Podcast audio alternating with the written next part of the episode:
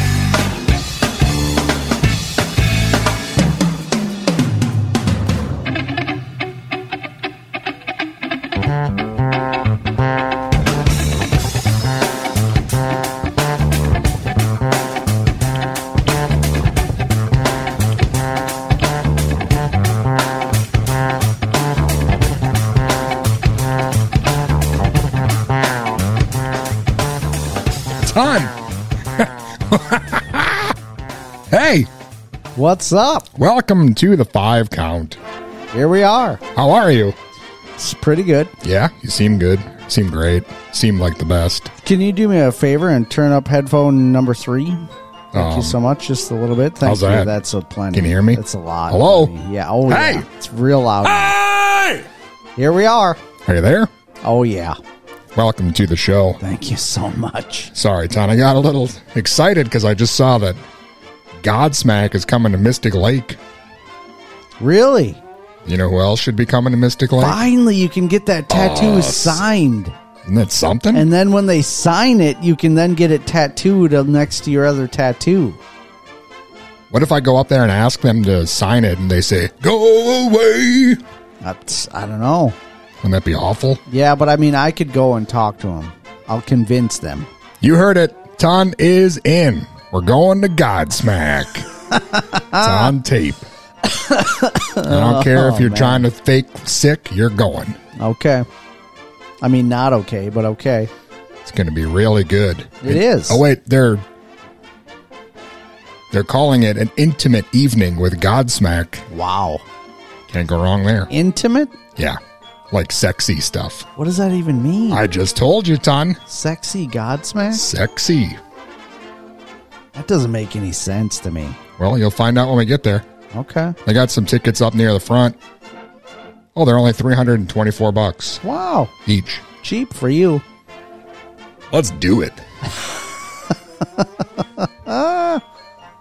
Ton, you seem like you're in high spirits. Oh, yeah. The holidays are upon us. Mm-hmm. We're making great radio for another season. They really, it, it's something. It's, I don't know what it is, honestly. This season is going by real quick. It's T's and C's, if you ask me. It's pretty good so far. Got a lot of excitement tonight. Really? Special show. I mean, they're all pretty special, but tonight, is especially special. Real special. We've got an exclusive interview tonight. Special guest. Guess who's joining us, Tom? Take a guess. No idea. You don't know. I have no idea. Um, Leigh Gorman, founder and bassist for Bow Wow Wow. We're gonna go wild in the country tonight. That's that, Yeah, wow. because Ton wants candy. Yeah, that's really something. Wow. I know. That's uh, unbelievable. It's an early Christmas gift for all the gentle listeners. That's wow, wow, wow. That's very uh, giving of you, Dust. You ever listen to that guy play? It's I- ridiculous. Okay, He's like I haven't paid attention really. He's like the think. you of bass players. Uh, the meat. The what? Exactly. More like the you. You're the bass player around here. no, but I mean just the you. Okay. Just like in general. All right. Wow. I'm not sure what that means, but thank you so much. I think everyone knows what that means. Man, so this is going to be a cool show. Lots of sweet music. Yeah, Leigh Gorman. Wow. We'll play some other stuff. I mean, who knows? Maybe we'll even get Christmassy later. Have you been shopping recently? Have I been showering? No. Sho- I shopping. never touched the stuff. Shop. Shopping. Are you asking, did I get you a Christmas gift? No, yes, I did. I'm just asking if you go with shop. I've been trying to avoid it. Giving me a gift? And going shopping. Yeah, both Oh. things. I've been shopping for you. I got you something great. I mulled over it. Is that a word? I, Richard mulled over it for Okay. months. Months? I'll bring it next week. wow. Unbelievable. Special Christmas gift. I didn't realize. I, I guess I just forgot like how packed the shopping continues to be, even after Black Friday. Like I expected a lull, and it's not happening. Kind of crazy. So are you doing your shopping online? Or are you just going to say, F it, I'm not getting anyone a gift. My gift is presents enough. No, I have been doing some shopping online, even though I try not to do that so much. But I've been doing some there, and then the stuff local, I just try to like slide on in. I wait till I see that there's not very many cars, and then I like just take the opportunity. You know what I mean? Like Whitesnake. Yes, Slides right in. slide, slide it in. Ton ain't never going to stop. Man, it's pretty good.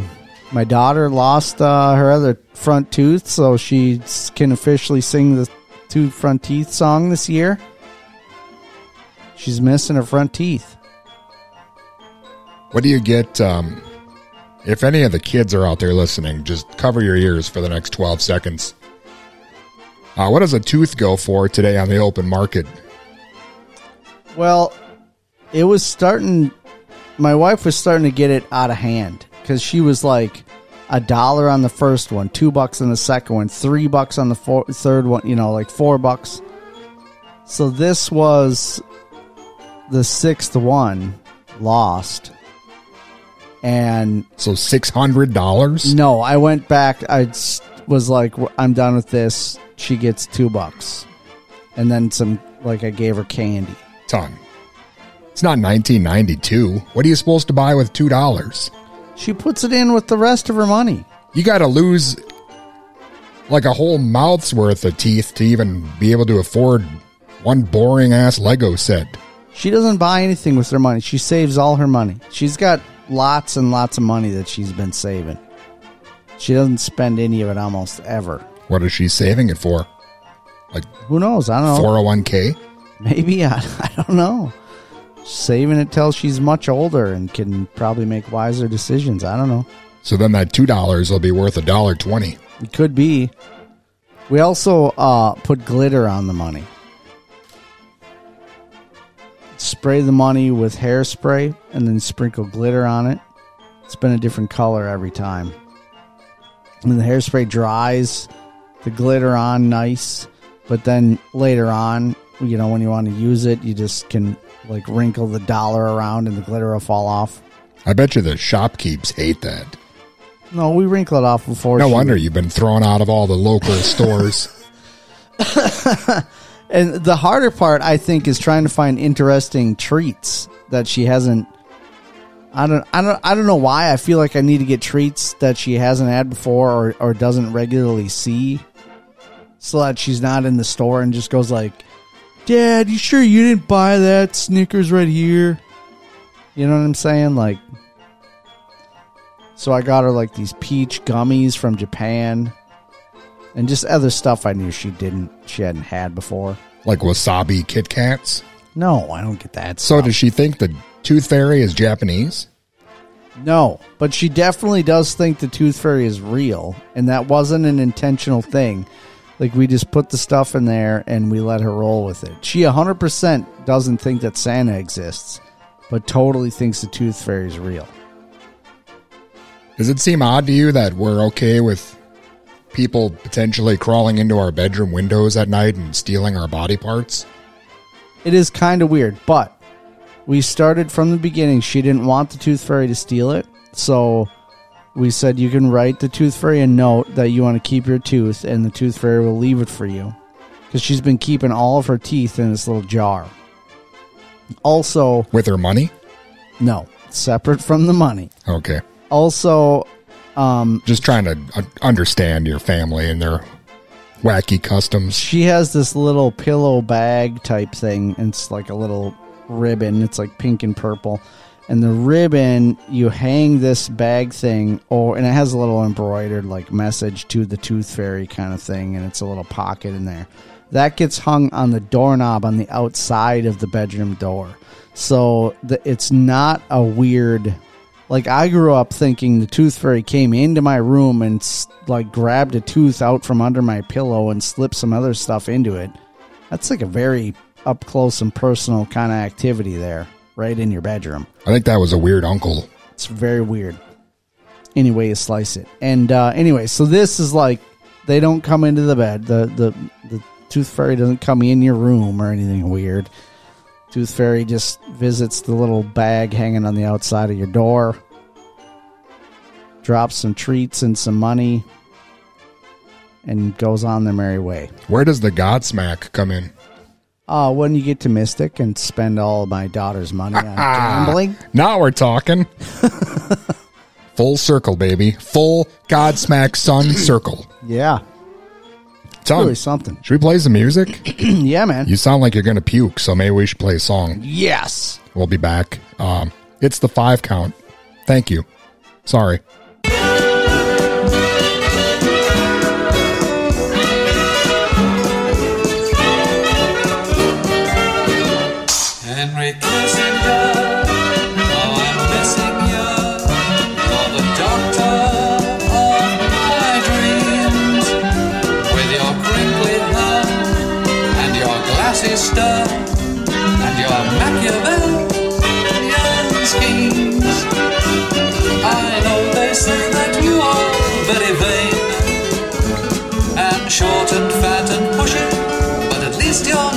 Not insane.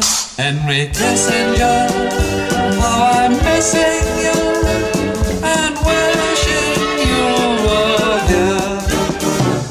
Henry Kissinger, how I'm missing you. You're so chubby and so neat with your funny clothes and your squishy nose. You're like a German parakeet. So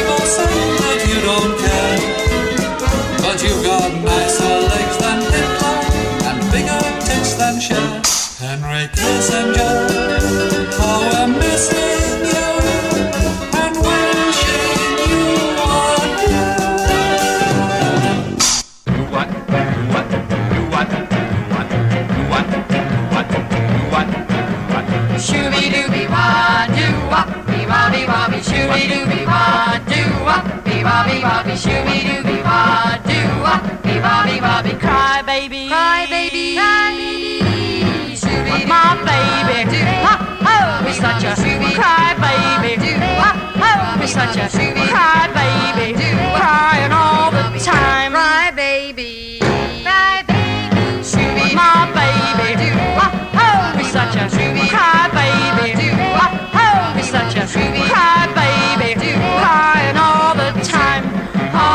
time.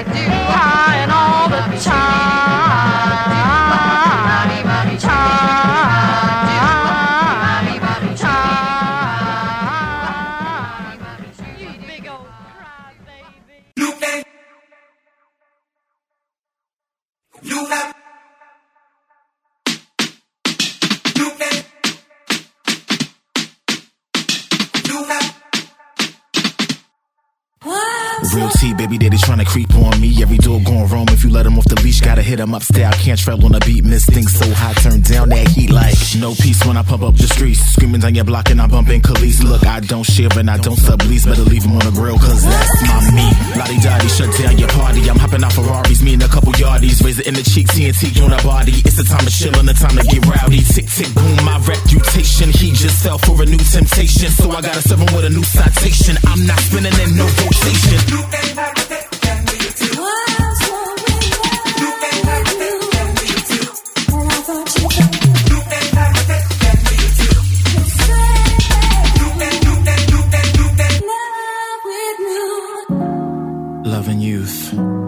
Forgotten truth of time so feverishly desired. For what is love to a child on a loose bud? An idea that is simply perspired. Know flow sharper than a switchblade? Misdemeanor stack figures for a rainy day. Get into the coins, but I stay paid. See, you never booked them tours, so you couldn't relate. Never ever eat the name off a birthday cake. That's who do deep roots, cause we grow that way. No, I never played the block, I'll move that weight. That you're talking about a minute, need a change of pace. I got answers, lap dances in your face, and it still kicks a killer. Know my name, I sway. Bad brains, rock it out till I blow that bass. There's mad fish in the sea, but don't take that bait. Love a boy playing game till I'm hitting my phone. Lay it out, playing for your spot, get blown. Why leave me and go and fuck with a clone? Better find some sense for your head to down tone like. Every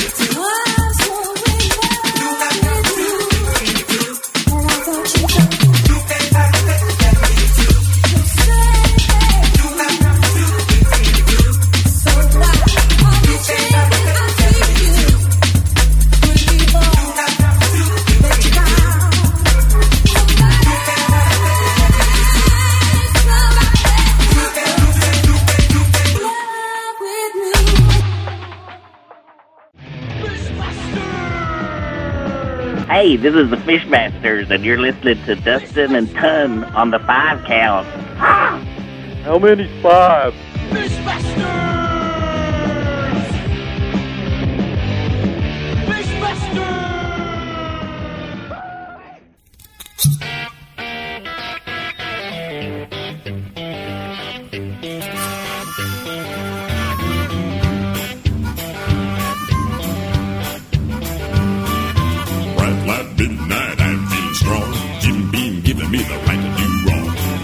I'm you exactly one minute to find a clean dress and get your ass in it. I know what I'm gonna do. I'm getting drunk with all without you. Yeah, I'm getting drunk with all without you. Well, I'm tired of sitting around this chicken shack hell. Gonna hit the bar, gonna drink vacant lot in the middle of my belly. Good times a few, and I need many. Maybe you can come along too. But I'm getting drunk with all without you. Yeah, I'm getting drunk with all without. Maybe we should stay at home. Leave our well enoughs alone. Call our mothers on the phone. Hello, Mama. You ever found a $20 bill underneath a stack of trash cans? My favorite bar is down the road. I'm gonna drink you pretty, you beautiful toad. Oh, all the while is ringing in my ear. There's a worm in a bottle screaming, get me out of here.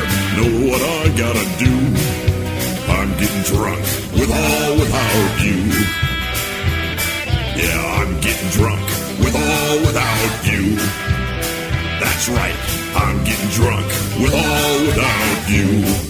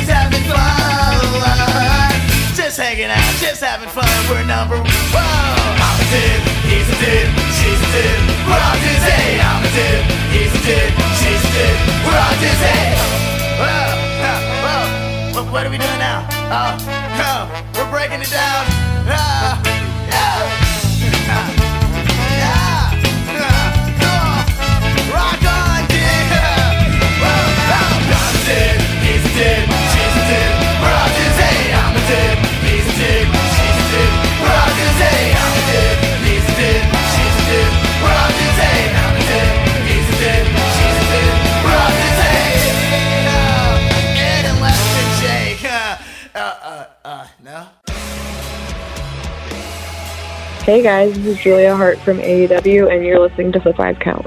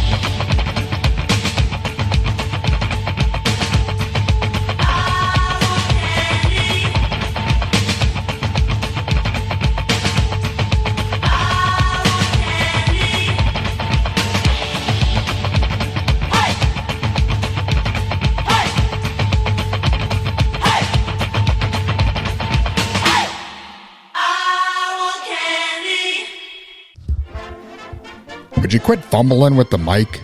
Keeps loosening up. We got work to do, and I want candy. Need all this to tighten up real tight like. Hey, welcome back to the five count. Ooh, Oh, yeah. tons here.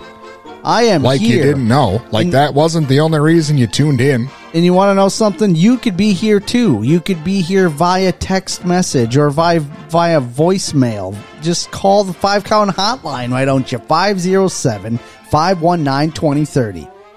Yeah, we got a couple of those this week, ton. If you're interested. All right. Before you open your fan mail, maybe you want to hear from uh, John in New Ulm. I do. Oh, here's a question or a statement. Here's some things that he said. Just saw the Iron Claw. Maybe about those five wrestling brothers. Movie I would see, and if true, and Ton should see, if true. Use my gift card, maybe. 2024. Just saw it in December. Also, let Ton know that Cashwise in New Ulm has dill mustard. The Silver Springs brand, $2. And also, Highway 14 is open. Love John. John, thank you so much. I didn't know I could just drive to an adjacent city and get some dill mustard. Yes! Wow. Could That you is exciting. imagine? John, am I supposed to let you know if I come to the Cashwise? Are you going to escort me to the dill mustard? Wait, there's more. About 10:30 p.m. Sunday night, December 3rd, freak neighbor shot off loud fireworks thing. I would love to light some cherry bombs by his bedroom window in the middle of the night. Not the first time freak has done this. Was looking at old text to 5 count on old phone when it just happened. What would Ton do? Wow. Love, again, John in New Ulm. What do you think about that freak? What a freak. Setting, what would you do, Ton? Well, Give him the what fur? I don't know. Um, I don't, I don't get frazzled real easy about stuff like that. I don't. It's like, but I can't. You would just calmly kill him. I can't really say because uh, I don't know the whole situation, and The and- guy's a freak, Ton. And thankfully, I have had really great, excellent neighbors where I've never had to deal with freaks right next door. Freaks come out. Yeah. but uh I don't know. Depends on what kind of freak it is, you know what I mean? But I, I don't what time what time of night are we talking about with this? 10:50 p.m. 10:50 p.m. on a Sunday. So I guess if I'm honest, um if I had that scenario and the fireworks like woke up my kids and whatever, then I'd probably have to have a chit chat with the guy. But it, but I'd have like good reason, you know. I'd I'd be like, listen, You'd say, got- "Hey, freak." We got work and my children got school, and you know we need like, come on, as long as you get the fireworks done by like eight o'clock, seven, eight o'clock, we're good. We're in business. Yeah. My knuckles would like to have a talk with you. That's what I would do. That's what I would say. I'd say, listen, reasonable time. And then say, if- "Listen, freak." Just, re- I wouldn't call the guy a freak. Ah. Oh man, thank you so much, John. I really appreciate that. Uh, you know, dill mustard, and I appreciate your fan mail. I got it opened right here, Sir Dustin. You got more mail?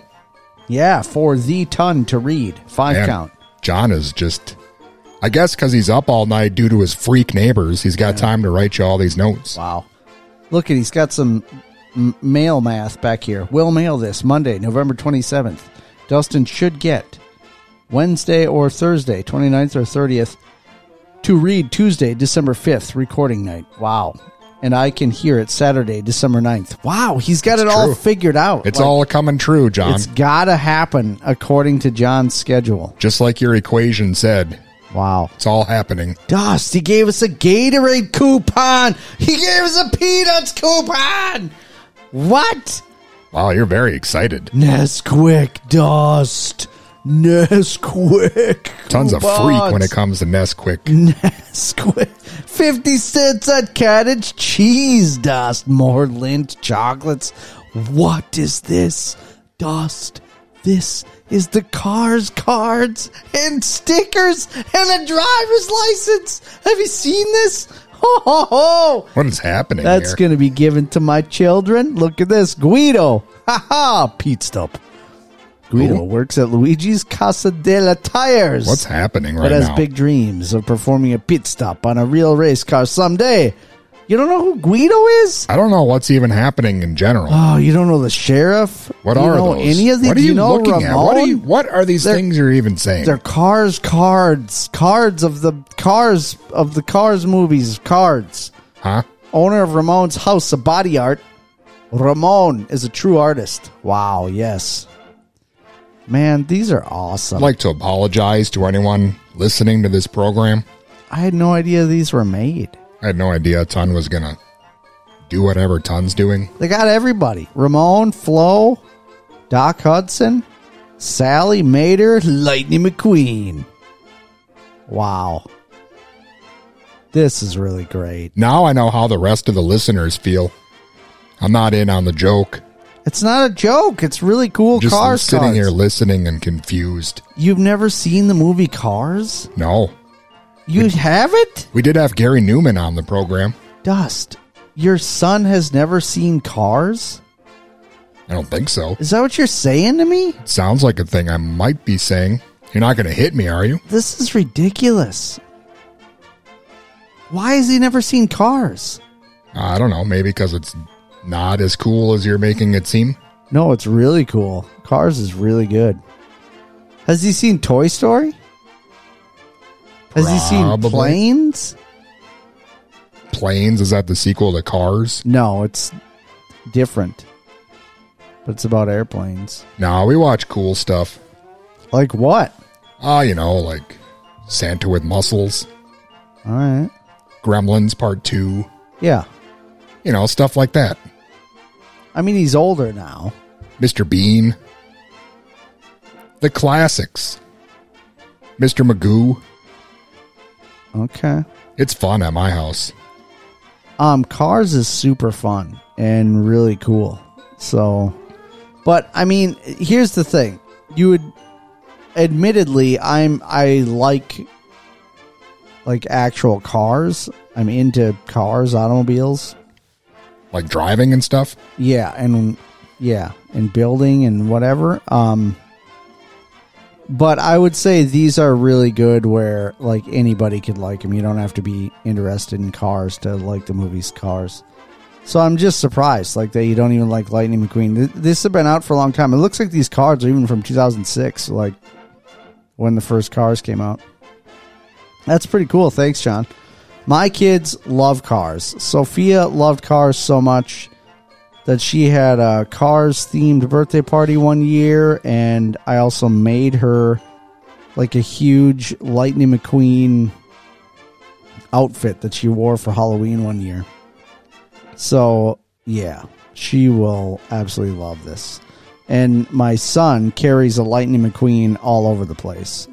And the thing is, they don't even like Sophia has seen Cars more than once, but Sibelius has seen the first Cars movie maybe once, but he's still.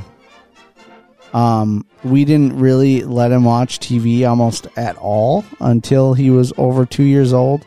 So he still is like good for like a half hour tops of anything on the TV, and then he's done. He's moving on. So he doesn't even hang out and watch that stuff all that much. But anyways, he loves Lightning McQueen. He's even got a little. He's got a couple of Macs. Mac is the semi truck that Lightning gets pulled around in. All right, we also have a letter. There's more? Do you ever watch Elf and Elf's Christmas with your kids? No, I would not make them suffer through that. Oh, No. Would you watch it with me? Yes. Yes, I would. Thank you. We watched uh, the original Grinch recently, and we've watched uh, the original Frosty. Um, I feel like I have to clarify that because every person I've said that to says, "Oh, like the Jim Carrey Grinch," and I say no, the original like cartoon Grinch. Do you guys ever watch Godsmack? No, we definitely do not. We did watch some tractor pulls on YouTube though. That was pretty fun. All right, I'm going to read it's this. kind of the same. Ton, Dustin. 10 cards plus small sticker sheet. Plus make your own driver's license enclosed. Yes, thank you so much, John. Will Mayor mail more next time? Maybe Dustin wants a few? It's very obvious, John, that Dustin doesn't care about cars or your gifts. So, you know, omit the ones for Dustin. Sorry, do they have John from New Ulm trading cards? I don't know. That'd Wouldn't be- that be something? That'd be sweet if they did. I'll take a few of those. I actually sent slash mailed the Mission Impossible poster before I heard you bring it up on November 18th. Wow. Seems like you can't go through summer without a Tom Cruise or shark movie. Have fun with the cards. Sometimes even a small thing makes a person happy. Thank you, Dustin, Ton, John. Saturday, November 25th, 2023, 10:49 p.m. This is right after the explosion or right before? That was the day before, I think. Those freaks lit all that stuff off. Wow. Bunch of freaks. oh, dust. John, thank you for this. Thank you, John. Thank you, Ton. I got real exciting announcement to make. We have an exclusive interview with Leigh Gorman. Really? He's the founder and bassist for Bow Wow Wow. Remember that band? I heard he completely rocks. Golly Golly Go Buddy. Bow Oh, yeah. Wow Wow. Oh yeah. He does rock. You should listen to him. Why don't we listen to what he has to say and then we'll hear what he has to play? All right. We could do it all tonight. Isn't that fun? Yes. We're joined today by the one and only Leigh Gorman, founder, bassist for the band Bow Wow Wow. Leigh, how you doing today? Dustin, I'm doing good. Well, first of all, it's an honor speaking with you. Thank you so much for joining me. Oh, you're very welcome. It's an honor speaking to you, Dustin. It's very kind of you to ask. Well, I know uh, Bow Wow Wow is uh, on the road here playing some shows. Uh, first of all, how how are the shows been going here so far with this current tour? Uh, they've been going great, and um, I don't know if you realise that my band is the one with the different singer. Sure. Yep. Yep. Oh, uh, yeah. I Just some people get confused because, anyway. But um, they've been going great. You know, we've got really good uh, reaction. I, we, I always have. Um, uh, the music speaks for itself. It has an inbuilt energy, and it's like uh, taking the, the serum from when we were 20 years old and taking that energy and, and reproducing it 35, 40 years later, and it still has that same effect on people when they hear it and, and the same effect on me and, and the band when we play it and sing it. So, in, in answer to your question, yeah, it's, it, it's, it always goes well. That's one of the reasons I still do the music of Bow Wow because I've played a lot in other bands, and especially when I was beginning, and there'd always be this debate after the show. So, how did it go? I think it was okay. There's never even a debate. we always know it went well, unless there's a complete disaster, like a technical breakdown. Awesome. Yeah, it, seems like the new lineup is uh, working well together. Are you guys going to continue to play shows into the next year here? Yes, yes. We've got shows booked in uh, uh, California. I'm just thinking back, looking back in my head, about our, our schedule, which we need to post. Yeah, we've got some updated shows coming up, but mainly in Southern California. In Los Angeles, we're playing the Whisky A Go Go in February, if your online listeners are in the LA area. We're playing Long Beach in January the 6th, and we're playing at the uh, Coach House in San Juan Capistrano, Southern California. So there's a lot in Southern California, but we, we usually end up playing Texas or the East Coast, you know, all over America. We're very fortunate. Excellent. Yeah, it seems like a lot of bands from from that era, you know, kind of the new wave sound, they're really finding a second life now on the road. Uh, Maybe it reminds people of a happier time. That, that's true. I think it does. I mean, every show we do, there's people come up to us with such beautiful stories, saying, you know, oh, we were on the way to the to the hospital when our daughter was being born, and you know, I Want Candy was being played on the radio, so you know, we called her Candy, or you know, just just beautiful, sweet stories like that. And uh, you know, I remember I met my husband when we saw you 35 years ago, or you know, so it's wonderful that people can relive you know great moments in their life and and um, and relate to the music that we did and still do. I, I, that really gives me a, a, a big buzz. That you know, it's so nice to to be res- well, not responsible, but be associated with something positive in people's lives. Sure. Well, Leigh, can you talk a bit about your your influences? How you know how you developed your playing style? Because there was a lot of different sounds back then, but Bow Wow Wow always really seemed to be doing something even more different than everybody else was. That's right. That's and that's another reason I still love to play play live with this band. Um, I I uh, I started in about 1974 when I was a teenager and I was doing guitar at school, uh, guitar lessons, and I was playing classical guitar for the orchestra and doing you know learning to read music and and I liked playing flamenco and I found I could improvise easy. And we also had a little rock band and we used to do. Uh, they were you know, 13, two of the guys were 13 and I was 14. And we played Led Zeppelin and um, Black Sabbath, you know, and all those kind of covers. Smoke on the Water, uh, Deep Purple, all, all, that stuff. And we loved doing it. And I ended up singing it too. And we stayed together. We were called Lazy after the Deep Purple song. And uh, our guitar player, Alan Murray, he was the one that uh, taught me how to play bass. He was an amazing guitar player. At 13 years old, he could play note for note J- Jimi Hendrix solos, Ritchie Blackmore. You know, he was incredible and a great talent. And um, he went on to do music, like head of music at a university or something. Years later, we stayed in touch over the years, and he used to come to the Bow Wow shows. But he was the one that actually taught me, you know, in simplified fashion, four bars on that note, count four on that note. And gradually, I started to jam uh, along with uh, records. I'd set up my little amplifier my mum and dad were out and play, you know, all the records that I had, which were mainly, you know, Bad Company. I remember playing Bad Company.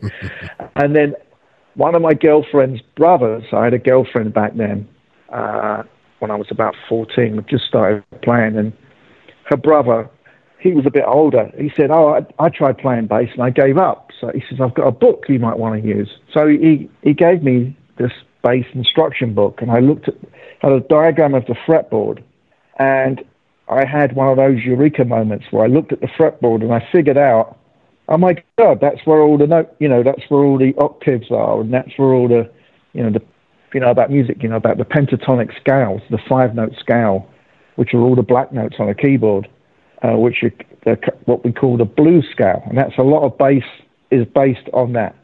Anyway, that all added up in like half a second. It's such a weird thing, and I picked it up, and I realised I could go all the way up and down the fretboard based on what key and what, and, and so I just started doing that, and that that allowed me to improvise more on the guitar, which I was learning at school. Anyway, I'm, I'm rambling on a little bit, but that's that's how it happened. And then I started getting into funk music, uh, you know, soul music. Uh, that was a big thing in the East End of London in the seventies, and um, you know, we, believe it or not, we were all into sort of American soul music uh, after sort of heavy metal. I got into that, and then there were some fantastic players. There was a guy called Stephen Amazing who played with Jeff Beck, and he had a band called Up when I was about 16, 17, I used to go and see him live, and he was just an incredible player. And then I got into Percy Jones from Brand X, which was Phil Collins' side project when he was in Genesis. Uh, it was like a jazz funk.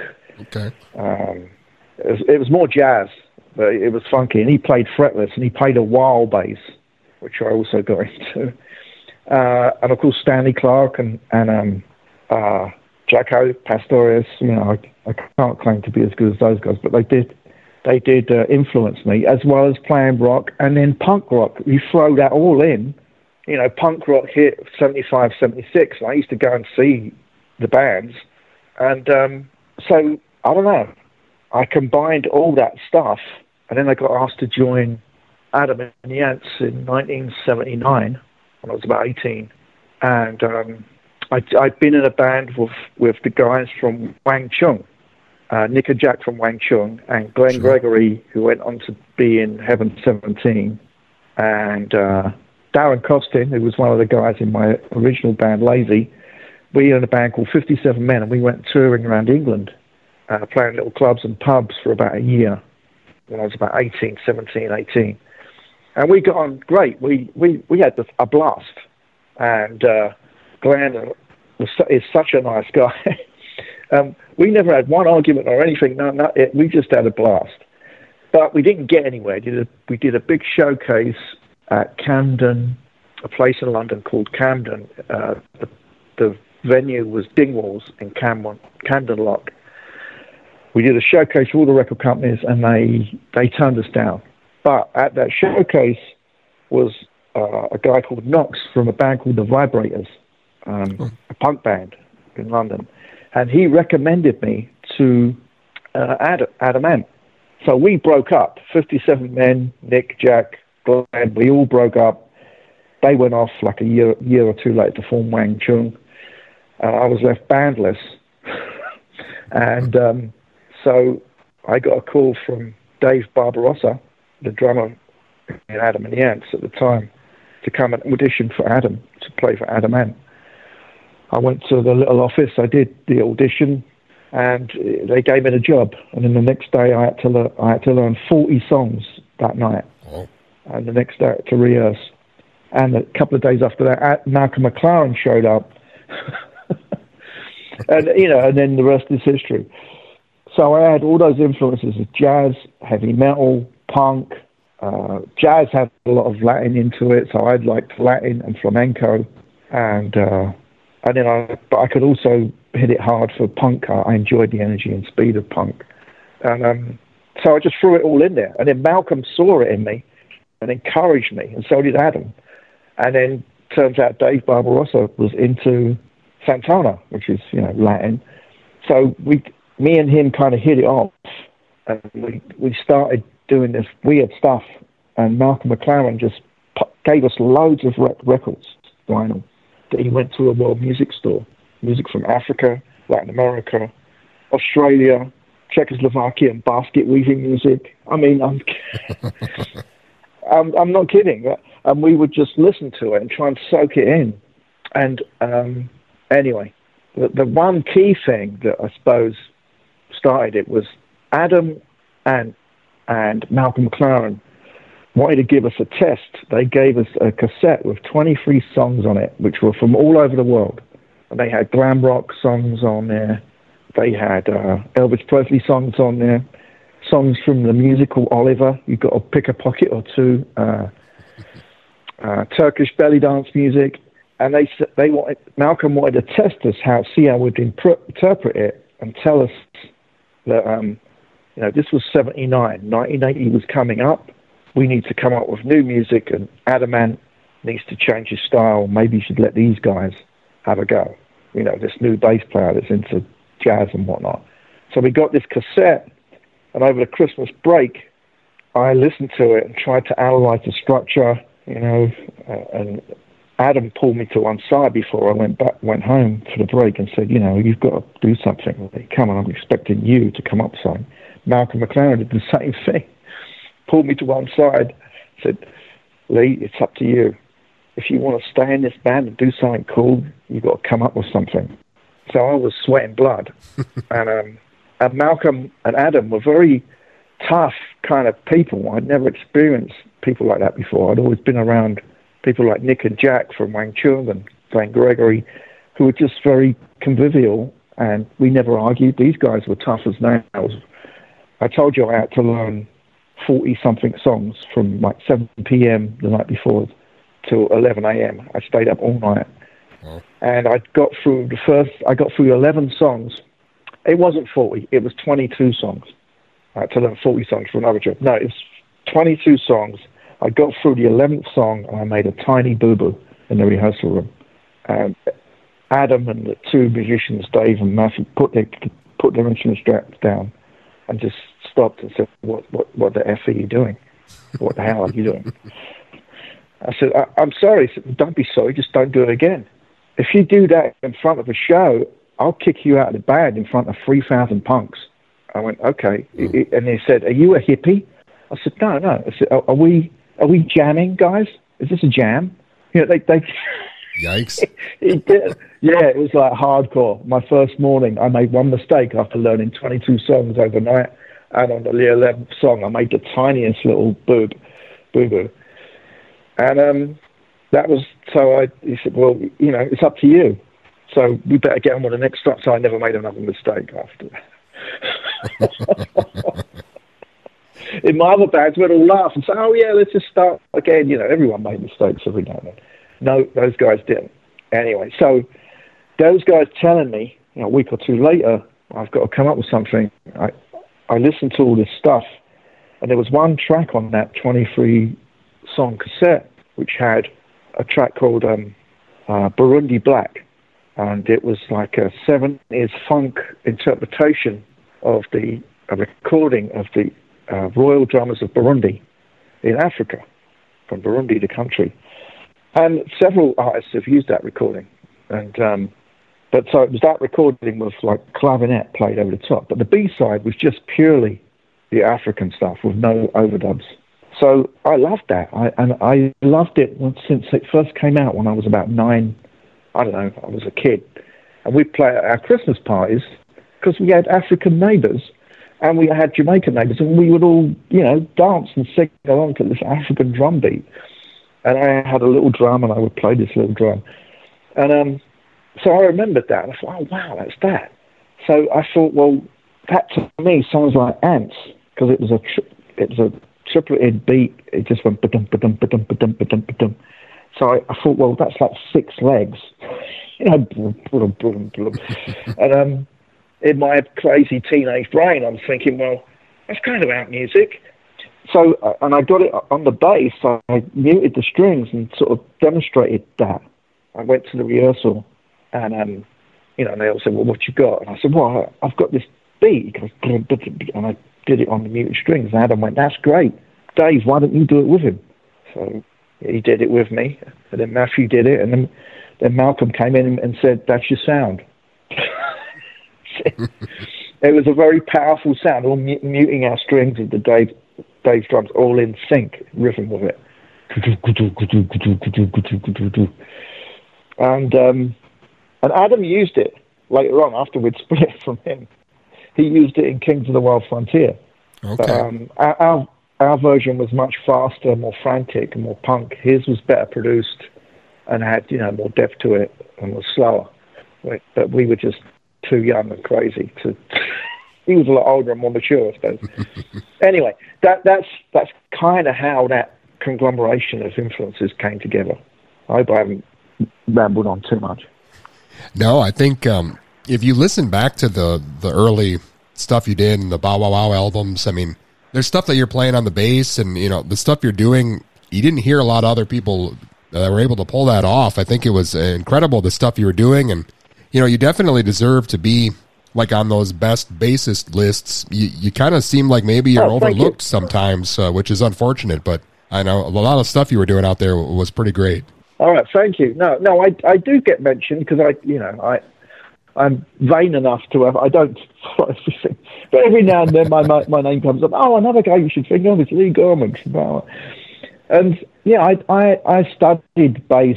I was obsessed with it, you know, and um, I used, like I say, I used to go in, right in front of the bass players I liked and and watch them. I went to see Stanley Clarke. I couldn't get that close to Stanley Clarke. It was a big gig. But if it was guys like um, Percy Jones, I used to try and figure out what the hell he was doing. And, you know, and if there was a TV show or, you know, a film recording of a bass player that I liked, I would stop it and pause it and see what they were doing, you know. That's how I learned, plus playing by ear. And, you know, I did martial arts too, and I, you know, I, you know, I was into Bruce Lee, as a lot of kids were back then. And he was always talking about economy of movement you know, his one inch punch, that kind of thing. So I was always watching uh, how, you know, a lot of, a lot of bass players would, would, would not, a lot of the good ones wouldn't move their hands that much because they would put all their movement into their speed and their note. And then later on, I realised you had to put on a bit of a show, so you had to exaggerate some of your movements so it looked like you were doing something rather than just watching your hand. And it's hard to, you know, do the minimum movement to to hit every note. That's how I did it. That's how I could achieve a certain speed. Anyway, if that makes any sense. no, no, definitely. Well, Leigh, I wanted to ask you the um, the success of, of "I Want Candy." How did you guys feel at the time when that song hit? It seems like a lot of people were probably introduced to you because of that song, but also maybe people stopped at that song and, and didn't discover you know the other cool stuff you were doing before and after. I mean, was it kind of a, a blessing or, or a curse or, or maybe both? Well, I, I, it, I think it was much more of a blessing than a curse because you know we've gained benefit out of it in terms of recognition, as you mentioned, and it's a fun song to play, and uh, it, it's it's our version of it, even though we didn't write it. It's our arrangement, and um, the, the, some of the hardcore fans from England that l- liked us from Adam Ant days, um, they they got a bit pissed off. They thought it was a little, you know, lame, I suppose, but not many. No, I mean, the reason we did it was because, you know, we were trying to do tours in America because we knew that that was where the key to any in, enlarging any on any success would be to tour America, and I always wanted to do that. And I got a call at 3 a.m. one morning from McLaren, Malcolm McLaren, our manager, saying that RCA, our label at the time, didn't want to give us any tour support in the US because we didn't have a radio friendly hit. And the single we were about to put out was um, Go Wild in the Country. You know, before that, we'd put out C30, C60, C90 Go with the Burundi beat I mentioned earlier. And um, they were regarded as, you know, too too weird for Americans. And Malcolm said, yeah, especially that bass on the, song "Go Wild in the Country." he said, it's just too much of that crazy bass, Gorman. It's all your fault. Um, I, I defended myself. I said, Malcolm, it's not. It's you know, all right. It's a bit crazy, but I make it try and make it commercial and melodic, and supports the vocal. And the vocal's got great hooks. And um, he's like, well, you know, we've got to think of something. We better think of something, Gorman, or, or, or we're out of it. I said, all right. He, he said, what about a bubblegum song? I said, bubblegum? You mean like the Archies, Sugar Sugar, you know, the, that little movement in the 60s? So I said, you know, what about, what about Sugar Sugar? I thought, I couldn't imagine Sugar Sugar by the Archies being made like Battle Wow. so we, we, we kind of left that phone call uh, not concluded, but that was, that was the thing. So Malcolm carried on and um, he got through to some people in New York. He got through to Kenny Laguna, who wrote one of the, he was in the 1910 Fruitgum Company that wrote that song, Simple Simon Says, which was a, which was a hit in the 60s, I think, or early 70s. That was a bubblegum song.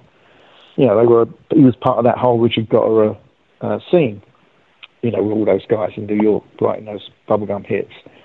And um, I liked that form. I, I thought the, the, the bubblegum songs were the classic three minute pop song were kind of a a 20th century work of art. I know it's kind of a bit highfalutin, but I enjoyed that. I liked having nice hooky choruses that you can remember and you can sing along to that stay in your mind and make you feel in a cheerful mood. I thought that was great. You know, what can you what what what more is there, you know, to, to do in music, I thought at the time.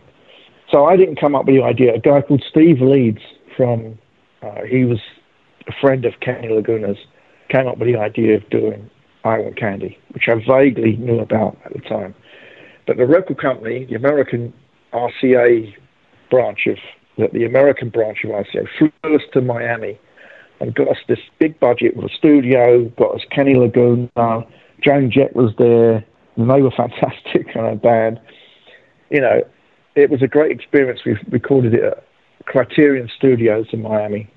And we weren't really given, we were given cassettes at the airport when we landed, and we listened to them on our Walkmans, the original one, the original I Want Candy song. And I thought, I thought, well, we, yeah, we can do this. We can make this into something. And then we rehearsed in someone's garage. like, I think the next morning, and we routined the song with Kenny Laguna in the room, and we just we just changed it into a, you know verse chorus verse chorus middle eight verse chorus, and put a little bit of our you know I put a bit of that scratching thing in there, and I made up a, a rhythm that was a bit like a marching band, you know like that makes any sense. But anyway, and um, and uh, I was trying to show Dave the beat, which is the Bo Diddley beat, and I was playing it with my thumb and playing the off beats with my nail. So it's bump, bump, bump, bump, bump, bump. And Dave didn't play the obvious thing, which is the, the Bo Diddley beat. He played around it with his timbales, so he sort of Latinized it a little bit. And Dave, Dave's family are from Mauritius, which is in the Indian Ocean. And believe it or not, even though it's a country in the Indian Ocean between Africa and India, the music they play there is calypso. so he was familiar with with that feel. So he, he, he took to that stuff like you know. So he, he added that element. I I was denoting the, and then I hit you know the um, the chords in the in the chorus. And Matthew, the guitar player, he played the melody, and he put some sort of power chords stabs in the in the chorus. You know, and he, he and Kenny he just went round saying, "Yeah, yeah, yeah, yeah, that's great, that's great, that's great." And we all came up with our bits together and arranged it. I don't know in about half an hour. We did it. We've been playing together for two or three years, two years at that point. So we had a sort of um, shorthand between us, and I knew that it had to be like verse, chorus, verse, chorus, and not it, the structure of the original was kind of a little bit fractionated. So I just evened it out, and we weren't like technical songwriters. We just uh, did what I knew was the basic pop format, and um, and we just recorded it. And, and uh, I think I've I think I've rambled on enough. but anyway, we enjoyed doing it. It's been a, a, a huge fun to do every show. Still, I don't get sick of playing it. I enjoy playing it. It has an original feel to it. It's our arrangement.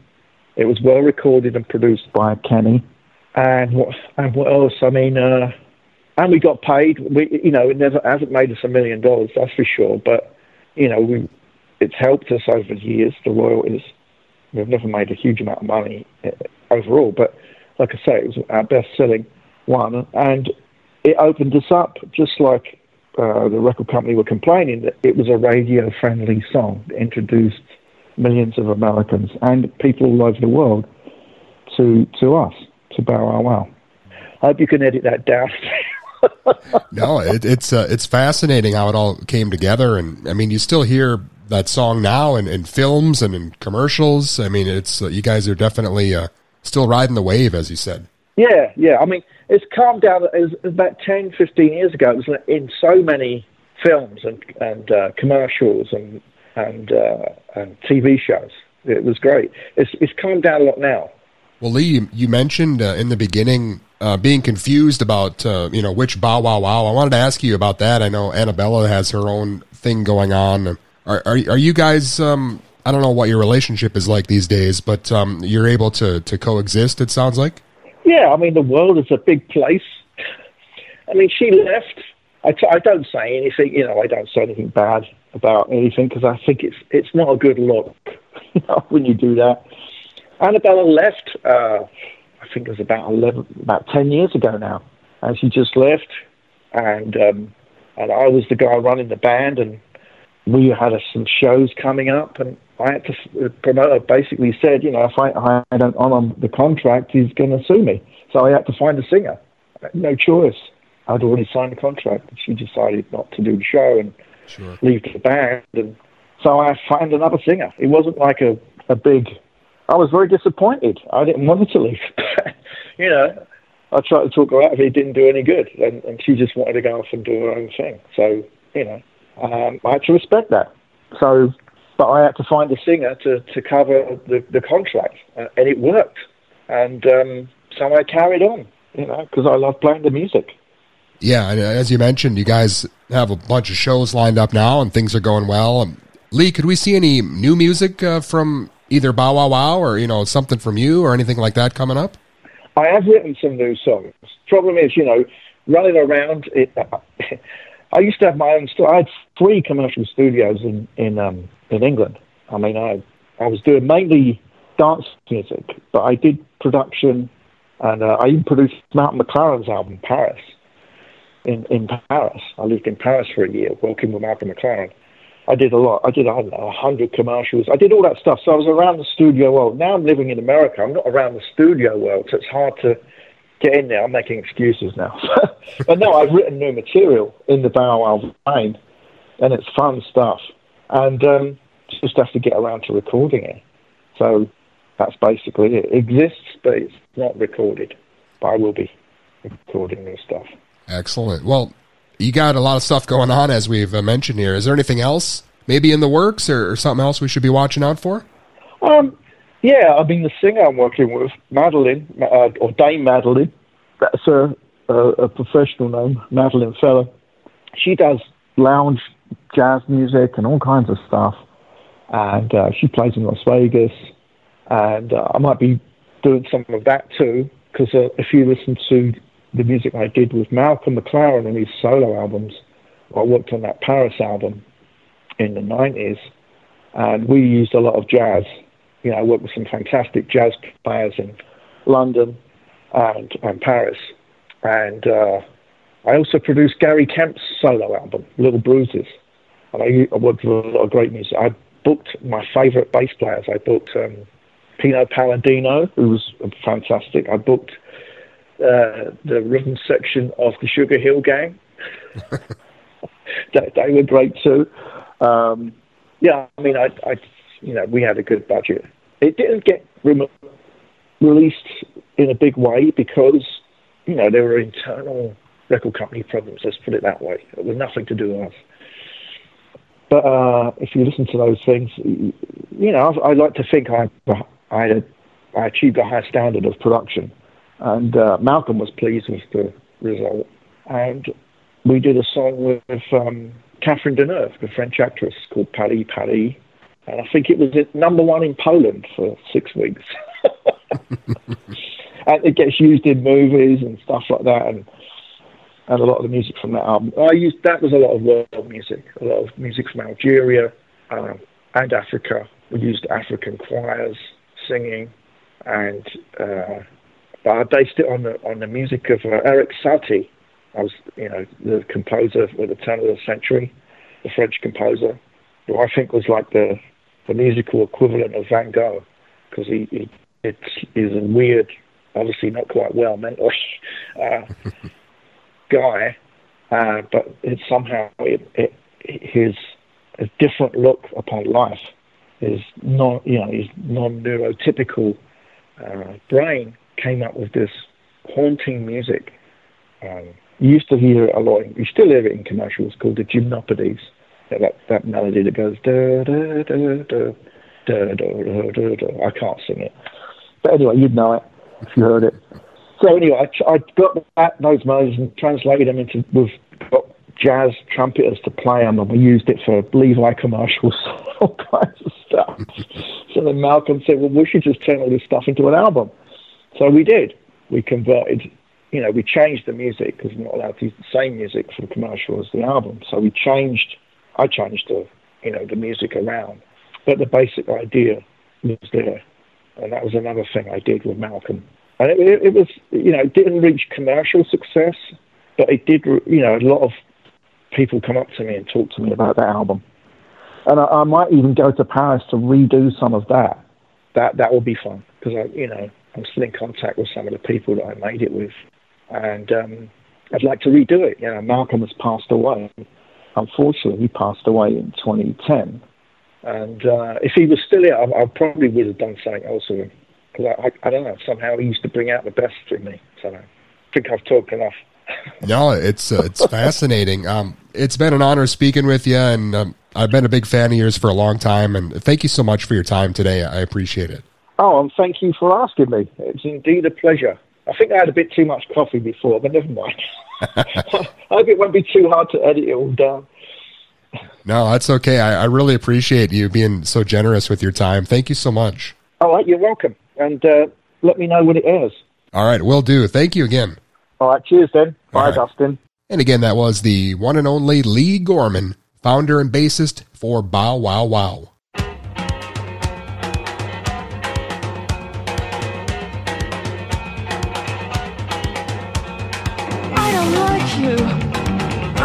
you, town. I don't wanna like you. I'll shop around. I don't want you. I don't want you, town. I don't wanna want you. I'll shop around. Yeah, I'll shop around. I can get a train. I don't need no hamburgers, no takeaway. I want my own game. No bacon take, no strawberry milkshake. I want a pig. walking down these dark, lonely streets. I don't know you. I don't know you, town. I don't wanna know you. I'll shop around. I'll shop around. I can get a train. I don't need no hamburgers, no takeaway.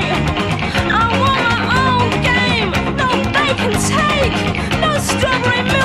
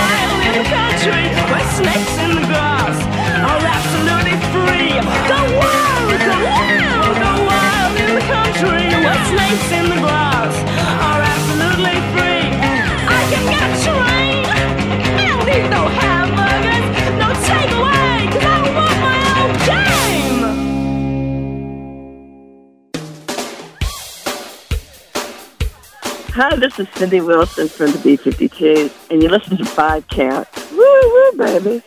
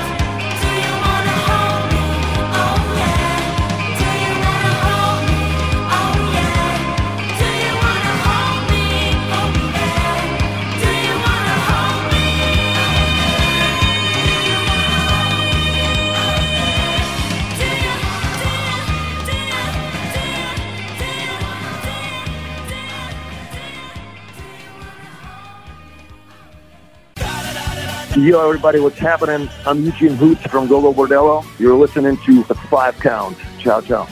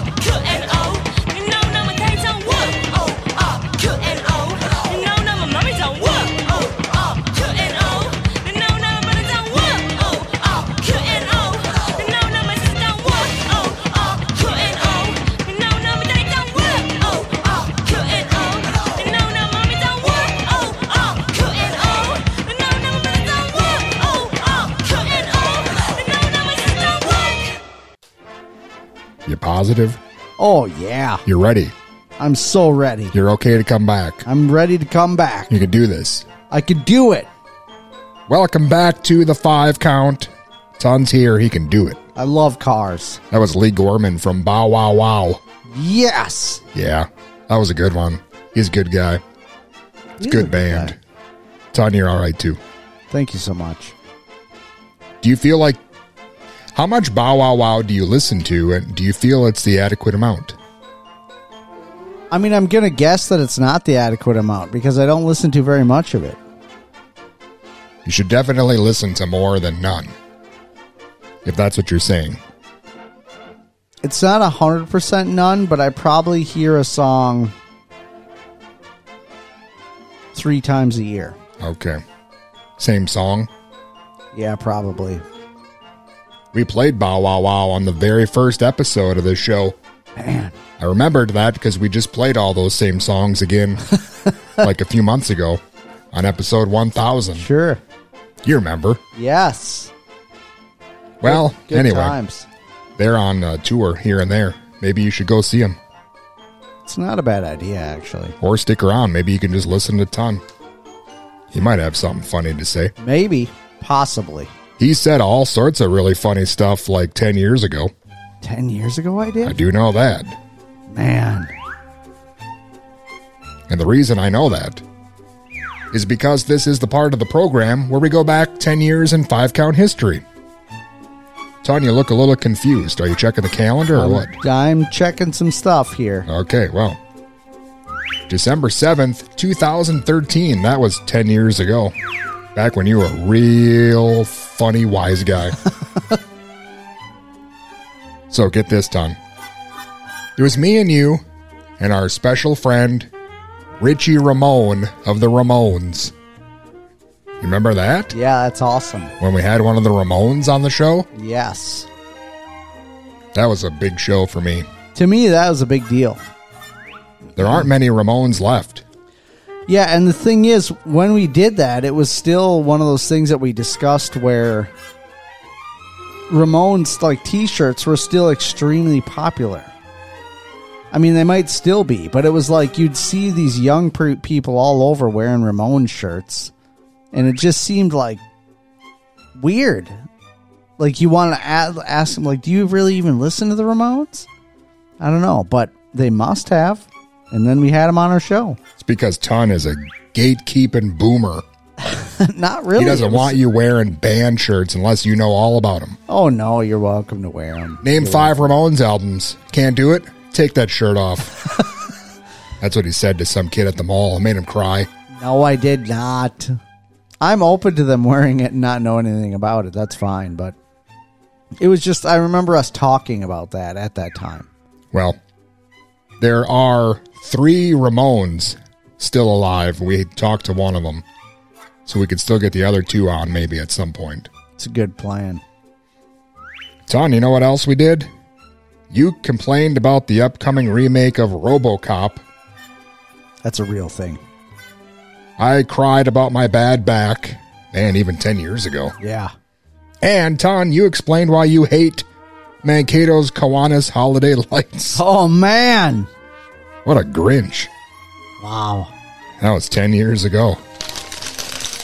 Yeah, I really felt strongly about that. You want to know how strongly I felt about those lights? Ton hates Christmas joy. That's not true. Um, Mostly true. I felt so strongly against the Kiwanis lights That you moved. that I never went to them until like literally last year. I think was my first time. And you loved them? I brought my daughter there. Um, I they're okay. They're fine. Um, it was fun bringing her. Like she really enjoyed it. That's fine. I mean, I have a different opinion of them now. I still think it's like um, Ton has grown as a person over the last 10 years. Yeah, the thing I disliked previously is that um, at one point the neighborhood that I that I still live in and lived in at that time um, was the neighborhood that was decorated in this town all while I was growing up as a child, and so that neighborhood was one that that you would go to and drive through and experience Christmas lights, and um I remember doing that as a child, and you had I felt like you had more personality involved because each house, you know, decorated themselves. I'm sure the neighbors helped each other or whatever, but you had different houses decorated in different ways and whatever. And Kiwanis is just extremely commercialized and it's all the same stuff probably pretty much every year. There's a lot of, you know, like cutouts of all the pop culture stuff and with some lights put around them and you know whatever. It's not it's just way more commercialized and not so personal in my opinion. So it just feels less uh I don't know. Less less joyful and personal to me. It's still pretty, uh, you know. I like looking at lights. I like Christmas lights, but I also like enjoying. I, I enjoy like driving around and trying to find neighborhoods where people have decorated their own ho- homes, and I enjoy that too. I really like that a lot because you never know what you're going to see. You know, for at least 10 years or more, I was narrating your walk through the Kiwanis holiday Yeah. lights. Yeah, You missed out on that. I did. That's a bummer. I get people from high school all the time sending me like messages and stuff. Hey, I heard you at the Kiwanis lights. Didn't know you were a celebrity. That's awesome. Ah! Those are how people from Le Sueur talk. wow, man. Yeah, And I said, shut up. that's pretty good. How did you get this number? I am glad they have like warming houses. Um, because you know it was really cold when I took Sophia, but then just hung out in one of the warming houses for a while, and Got COVID. that was nice. You know, it was pretty good. You know, and it's different when when I can see her enjoying it and stuff. It's all good. I'm all for it. I don't try to poison her thoughts with mine at all. But 10 years ago, Ton was fed up. Yeah, I, oh, I think ten years ago must have been around when it was starting or whatever was real popular or something, and I was really not interested when it when that happened. I'll come back to the present now that you're less angry. Yeah, th- I mean, and they stopped doing it in the neighborhood that I live in, which is a bummer. I mean, I decorate my house, and there's some houses on my block that decorate, but it's nowhere near what it what it once was. Ton, I got a five count mailbag question sent to the five count hotline from a jolly man who's happy at all times. Awesome. Yeah, you know, that could be you if you were not so nervous or wishy washy. Maybe you could send Ton a message. Yeah, you can send it right to the five count hotline five zero seven five one nine twenty thirty. This message reads Dear Five Count, I thought I would keep it simple this week. You arrive at the gates of hell, and the devil says, Ketchup or mustard? You can only choose one. Which do you choose? Signed T. Tony Tone. MD. Done? How do you feel about that? You gonna partake of Satan's mustard? I feel like if you if you're at the gates of hell and he asks you that, you can't. No answer you give is going to be the right one. It'd probably be that real spicy mustard. It would be yeah. It would be either if you chose mustard, it would be some crap mustard that you hated for the rest of your life, or if you chose ketchup, maybe they'd give you mustard, or you know what I mean. Like there'd be some catch to it. I feel like so. I don't know. That's a weird question. I mean, I'd probably. I really like mustard, but I'm more. I mean, I guess I do like all different kinds of mustard, but it's more like specific mustards depending on what I'm eating. Um, ah, and then ketchup is kind of the same way, except I just kind of like one kind of ketchup. Do you eat ketchup or ketchup? I'll eat either one. I actually really like Hunt's. I don't know if that's catsup or ketchup, but Hunt's I prefer actually over Heinz, which is probably kind of weird to most people. Um, I don't know. What are you eating it on? Just straight out of the bottle? Yeah. Just take a couple shots here and there. No, I'll have ketchup on like uh I mean sometimes I'll mix ketchup and mustard for like a corn dog. Now I'm asking, like, in this hypothetical satanic setting of do you want ketchup or mustard?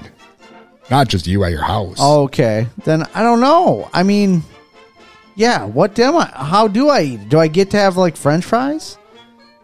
But I really like mayo with ketchup or just mayo on its own with french fries. Ton just eats Miracle Whip out of the jar with a ladle. Not Miracle Whip, mayo. He's a Miracle Wimp. It's totally different thing than Miracle Whip. Um, I don't know. Mustard. I'm going to say mustard. Okay. I'm Do I gonna get say varieties? Can I only have one kind of mustard? no. Tony Tone, you got to give me the details here. Maybe next week. We got to move on, Ton. Don't get so worked up. All right. Listen, the show's almost over, but we do have time to hear a story. The story of Christmas from Burl Ives. Oh, that's lovely. Isn't that something? Yes. Do you know what Christmas is? No idea. Well, Never heard of it. then you're going to want to stay tuned to this. Many years before our story began, the prophets, the wise men of Israel, told the people that someday God would send his Son to earth to save all mankind. The prophet said he would be born in Bethlehem, the city of David.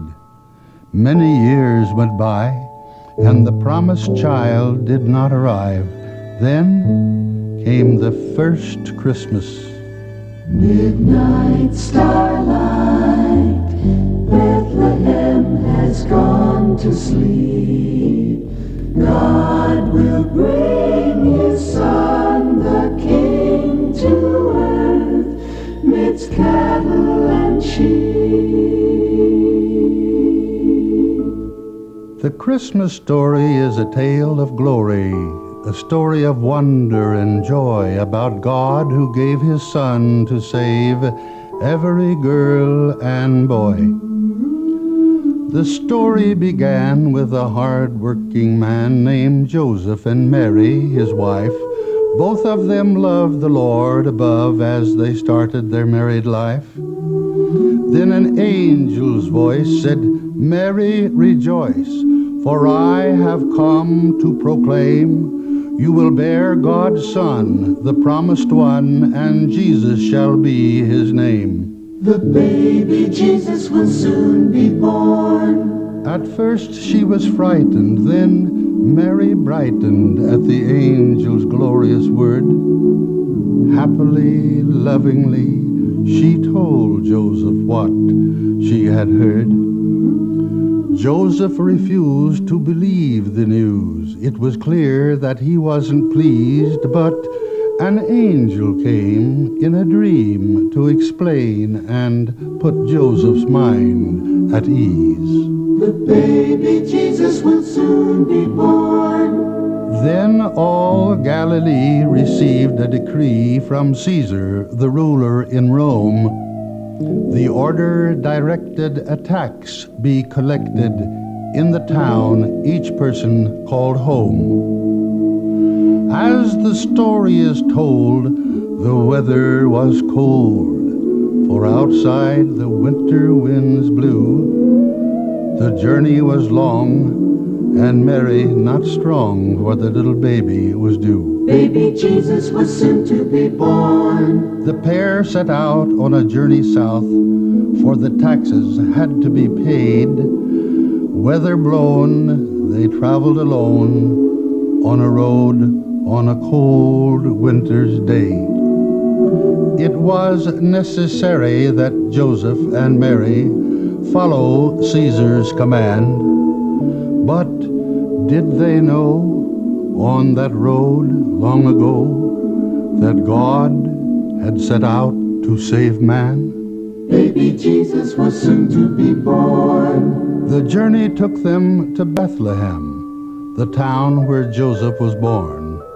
They looked on the way for a place they could stay, for Mary was cold and worn. There are no beds, the innkeeper said. There's nothing I can suggest. Joseph frowned. My wife must lie down. We've come far, and she needs to rest. Joseph's words caused the innkeeper to pause and look at the dusty stranger. A baby, you say? Well, perhaps she should stay uh, uh, with the animals back in the manger. It's the best I can do, he said, taking them to where the manger was located. So Mary was able to lie in the stable, and Joseph and Mary waited.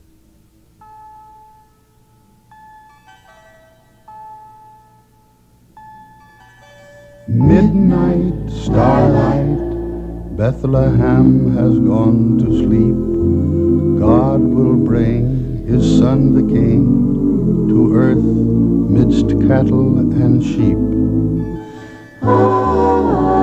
Midnight starlight, the Bethlehem night has grown chill. The baby arrives, God's son is alive. For a moment, the whole world stands still.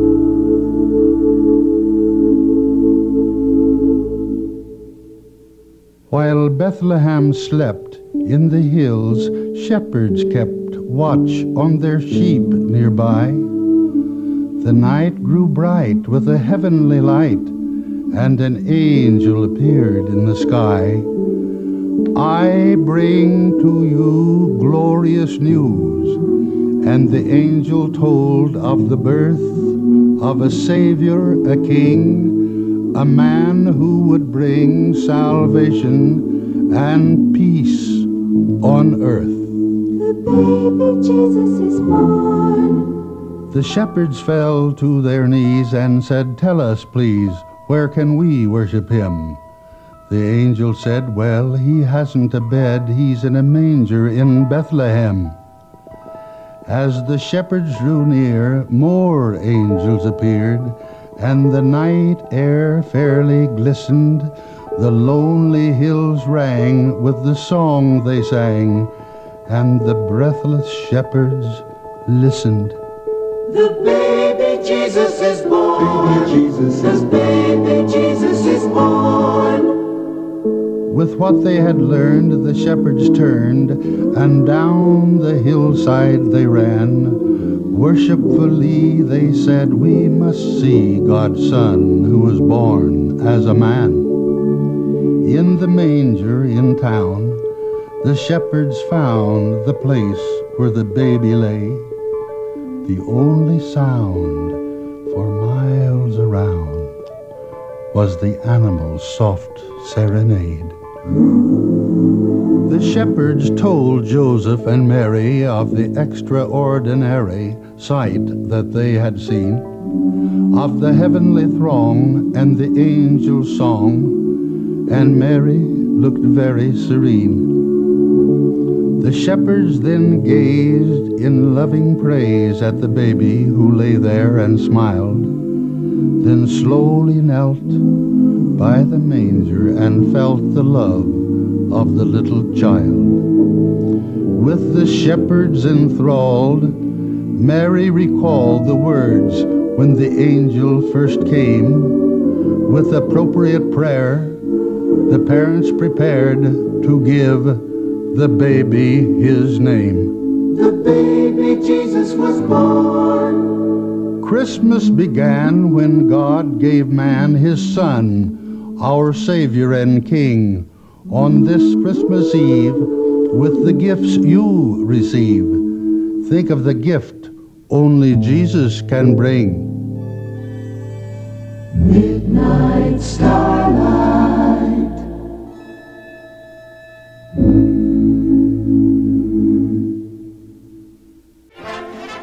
And we're back. Oh, yeah. Hi, welcome back to the five count. What a wonderful story.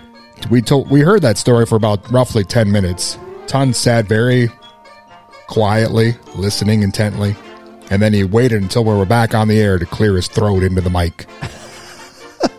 Figure that out. Figure it out, why don't you? Hey, welcome back to the show. Yeah.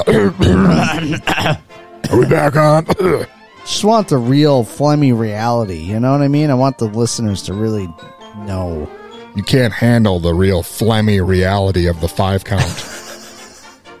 Can you handle the phlegm? Wow. that was Burl Ives telling us all about Christmas. You know, Christmas is coming up, Ton. It is. Have you got your Christmas shopping finished? It's coming up quick. Um, I hate to say this, but I have not gotten it completely 100%, but that's okay. You know where you could do your Christmas shopping? Where? Lori Dawn Ceramics. Yes! I just heard on good authority from Lori Dawn herself that you can, in fact, order the five count Christmas ornament from Lori Dawn Ceramics. That's awesome. It is back. Get your order in now if you want it on your tree by Christmas. I got one on my tree. It's beautiful. Let me say this order a bunch, and if they don't make it in time for Christmas, they could easily be turned into a medallion that you could wear out to the bar or to a wake or something fancy like that. It's a really good plan, actually. That's what I do. Yeah. Go to Lori Dawn Ceramics for all your ceramic needs. And tis the season to celebrate your favorite radio hunks by joining us on Patreon. Wouldn't that be something? You could gift a Patreon membership to a friend who maybe is too stubborn or dumb to go to the site and sign up for it themselves. you could force it on them. Say, hey, you don't know what you're missing, jackass. Sign them right up. Just go there now. It's only a dollar. You get access to everything early and all often and hard and hot and heavy and phlegmy. all those things. Wow. A lot of adjectives come your way with Yeah. the five count on Patreon. Beautiful. Um, in fact, we just released something special for the gentle listeners out there. It's called Ton Reads He Man. Wow. So you'll want to check that out. I really need to get back to recording more of those. Yeah, you need to do a lot of things. I what are you waiting for?